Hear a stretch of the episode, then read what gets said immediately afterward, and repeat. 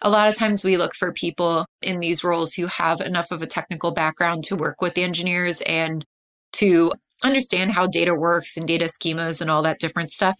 Now, it doesn't mean that you have to be an engineer, but you really deeply have to understand how these things are built.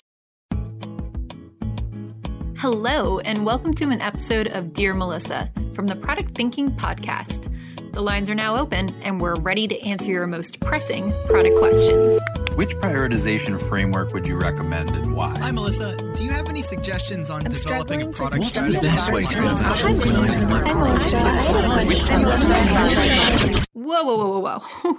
That's a lot of questions. All right, let's dive in. Hello, and welcome to another Product Thinking podcast. Today, we're doing Dear Melissa and diving into all of your questions. So, I've got three great questions for you. One's about data and AI and platform products, one is about product ops, and one's about becoming an engineer who really runs product and people management as well. So, interesting things to dive into. Let's get started. Dear Melissa, I have a question about the job of the product manager for data, AI, and platform products.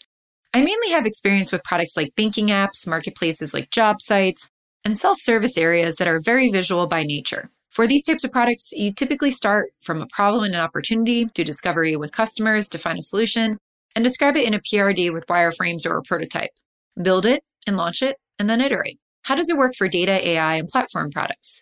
It's clear that you still start from problems and opportunities, but I imagine that the way you do discovery and describe your requirements is very different. Eager to learn more about this. All right, we're back and we're talking about how do you actually do discovery and write requirements for data, AI, and platform products. So, yes, it's true you don't need a wireframe when you're doing a AI data or platform product because there's nothing visual to look at. But that doesn't mean that you're not communicating through diagrams and not doing discovery work. You have to do discovery work as well. So, when you think about AI, platform, and data products, usually you're enabling other product teams to be able to do their job or consume it into their products. So, for instance, a platform product usually sits underneath a bunch of applications. It feeds data or different processes or services. Let's say services is a great word for this into the applications through APIs. And why do we do this? We do it so we don't build the same services over and over and over again across multiple applications. So incredibly important in really big companies, but you know, just important in any size company actually. So data AI similar. AI obviously we're going to be doing some complicated algorithms on the back end, feeding those into applications and it could be spread across many different types of applications. And same for data. Now, yes, there's nothing visual to look at for this, but when you think about it, your customers are still the customers that are consuming those applications that you fed into at the end of the day, but your users are the people internally in your company. So, what you need to do is look at the product roadmaps from an application standpoint, trace back all that value into how you enable it through data, AI, and platforms, and start to understand that. Now, once you have that, what you do for discovery work is go to meet with the product managers who are building those applications. You understand their roadmaps, you understand the company priorities, the strategy at a higher level, and that gives you some insight into what are they going to be consuming short term and long term on the roadmap. Then you have to figure out how that fits into your platform vision and what do I build now.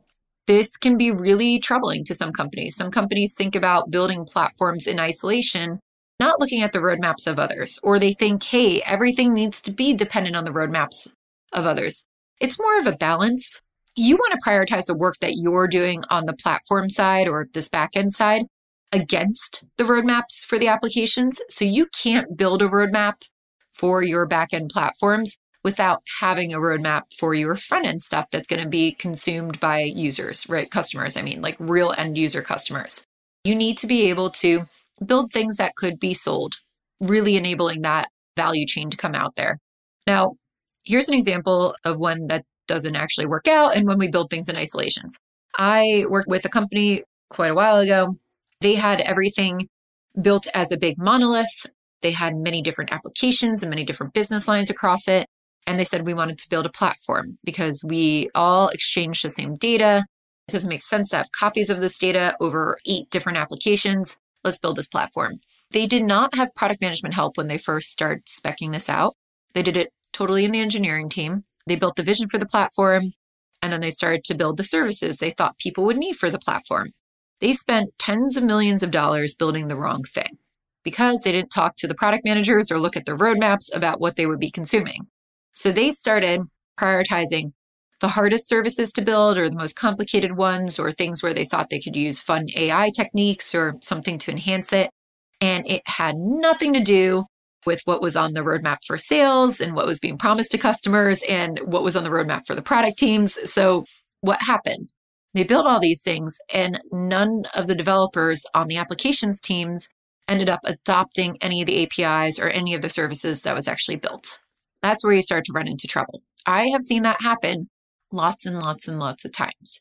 So, what does good product management look like on a platform product, a data product, AI product?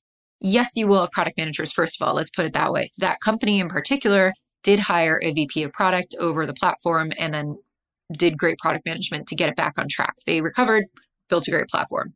Now, what do you do as a backend product manager on a team like this?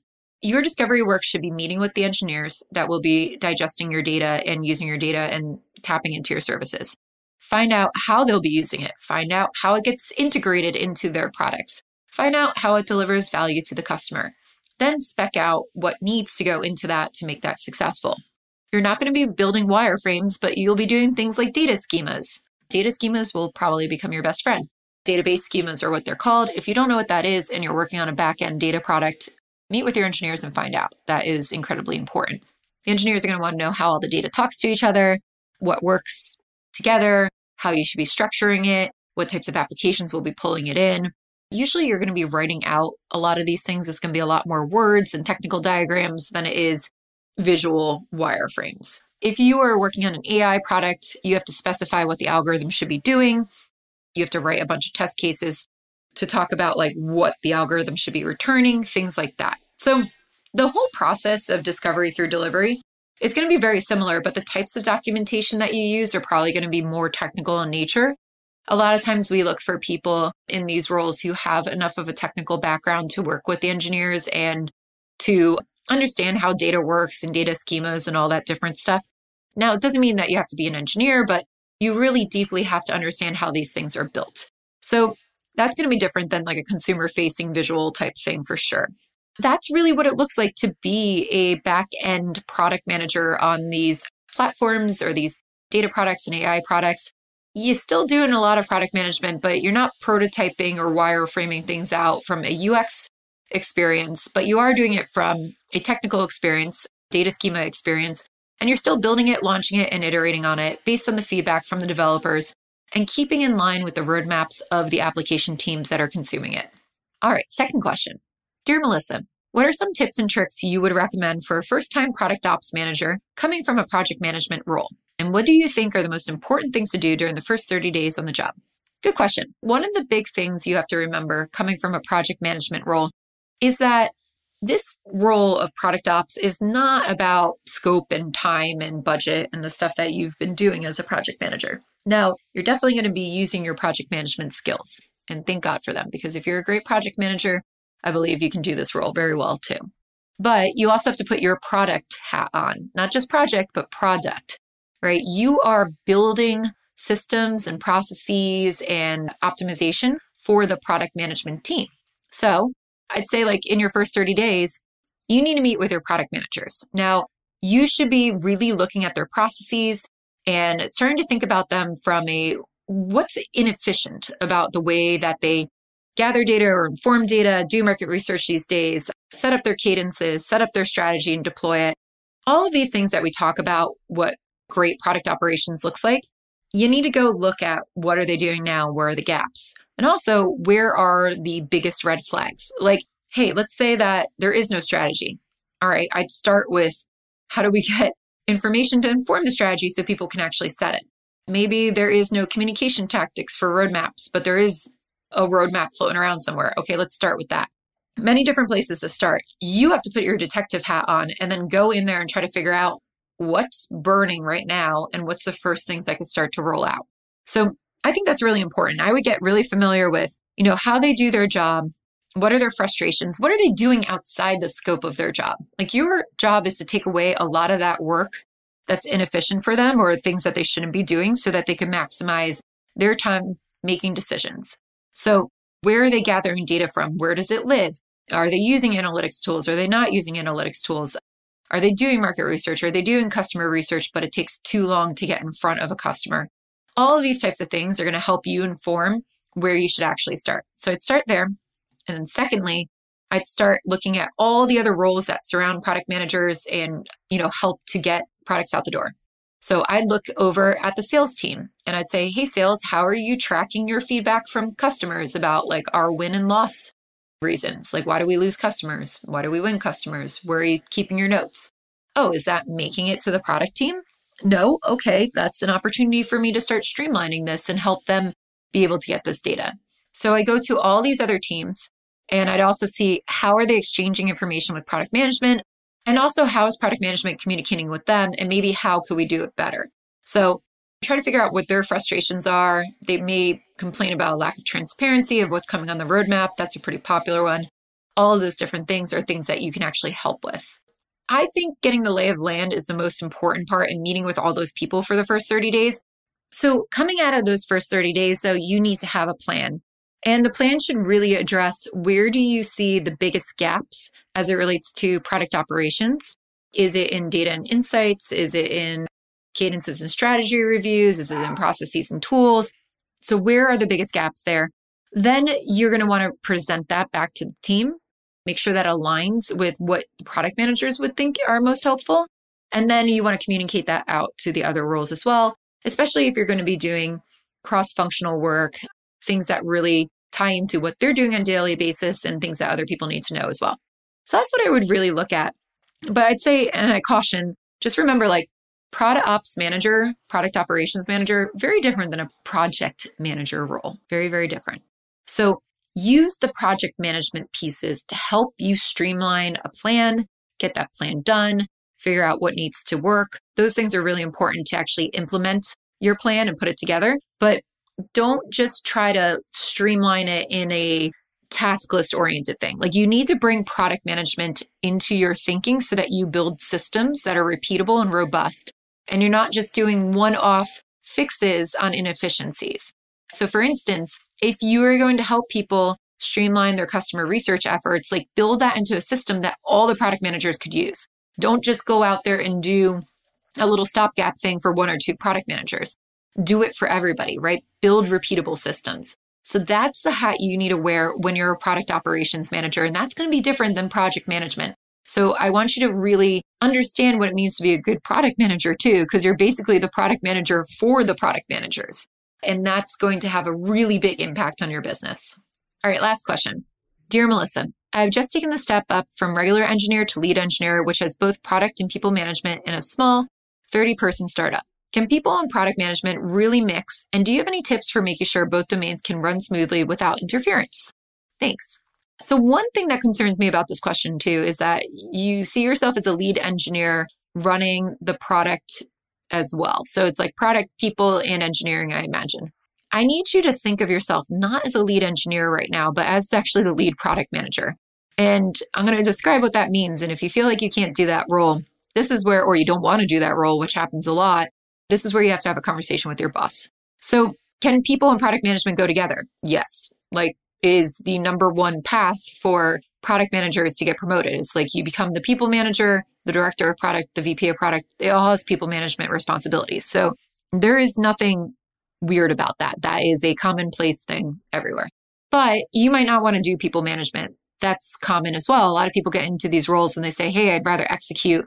I don't really want to manage people. And that's totally fine. And that's where these IC senior principal engineers and principal product managers come from, but you usually don't find them in a 30 person startup. So let's take a couple steps back and start talking about like engineer lead versus product lead. It can be really easy as a lead engineer to get into the mindset, especially at a small company, of technology first instead of needs and problem solving and you know customers first.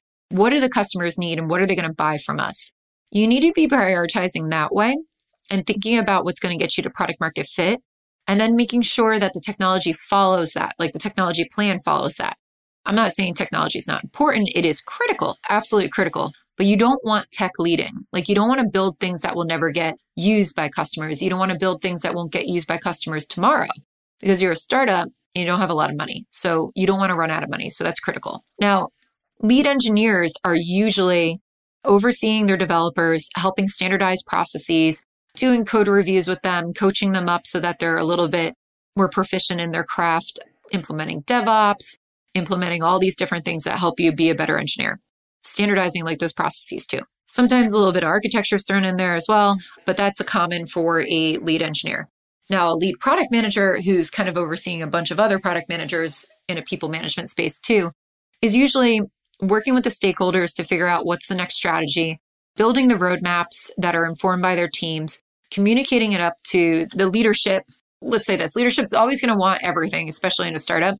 You need to be able to push back and say, no, this is what we can commit to, or here's your choices. We can either do A or we can do B, but we can't do both. So which one would you like to have first? That's a completely different conversation than usually what the engineers are having. Usually, with the engineers and product managers, there's definitely going to be negotiation there but you're going to be having it on a business level and you have to understand what's the financial impact of doing X versus Y. Tracing all that up is absolutely critical when you're overseeing the product roadmap and you're overseeing all of the product backlog and all the product managers. So that's kind of why I ask here like, do you want to be a lead product manager? Because if you're overseeing all the product people, congratulations, you're the lead product manager. But if you want to concentrate on engineering only, then you want to be the lead engineer.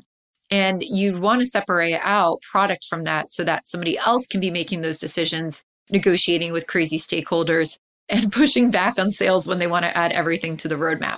So you have to decide if you want to do that work. And if you do want to do that work, understand that it's actually very different than what a lead engineer does. And if you don't want to do that work, then you're going to have to have a conversation with your boss about getting somebody in there to help you and partner with you. Not somebody to oversee you, but somebody to be your partner so that you can manage the developers, you can be the people manager and slate architecture and everything in there. But then you work with somebody who's going to oversee the product managers too. But yeah, they can all work smoothly without interference so long as you understand what the roles and responsibilities are of each and where does product need to lead and where does tech need to lead in different scenarios. All right, that's it for Dear Melissa this week. If you have questions, please go to dearmelissa.com and submit them there. We go through these every two weeks and I pick out three questions to answer, so I can't wait to see yours. Feel free to get as deep as you want. I like reading them and hearing your feedback. And if you like the Product Thinking podcast, please subscribe. Wherever you're listening to this, hit that subscribe button. We will end up in your inbox on Wednesdays. Thanks for listening, and we'll see you next time.